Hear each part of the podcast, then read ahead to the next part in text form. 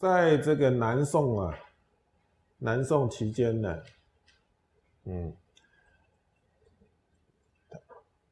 京京城是在临安，也就是现在的杭州，啊，呃，北宋啊，到南宋就迁都了，啊，呃，就迁都到临安这个地方。那么在这个地方，我们知道杭州这一带啊，有很多的寺院啊，所以这里说城内啊，寺院林立，香火鼎盛一时。有一天呢，这个孝宗皇帝啊，啊，他就来到了这个天竺寺，来这里游玩礼佛啊，参拜礼佛。那么见到这个寺里面啊的观观音像啊，手手里握着念珠，哦，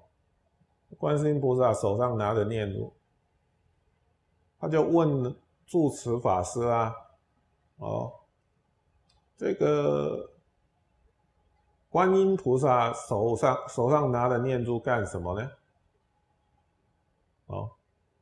哎。我们拿着念珠干什么？我们拿着念珠念佛啊，哦，哎，念菩萨，观世音菩萨，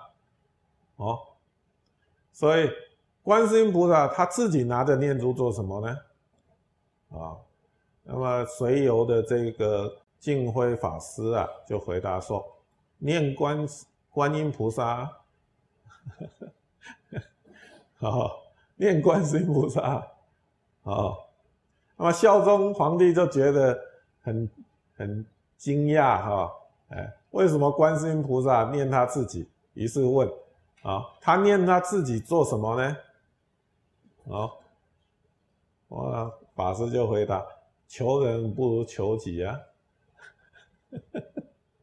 啊，求人不如求己，学习佛法，求人不如求己。嗯，佛陀在临涅盘的时候，哎，曾经讲过这样子的话：知一子，法一子，不于一子。哦，我们呢，学习佛法要自己靠自己，啊，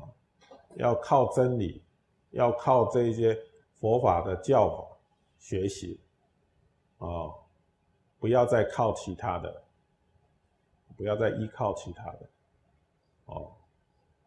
所以学习佛法不靠自己努力，只是靠祈求、信仰，那是不行的，哦，所以观自在菩萨，哦，要开大智慧，要靠自己努力啊，我们有一天也要成为观自在菩萨，哦，要知一子，法一子，不逾一子。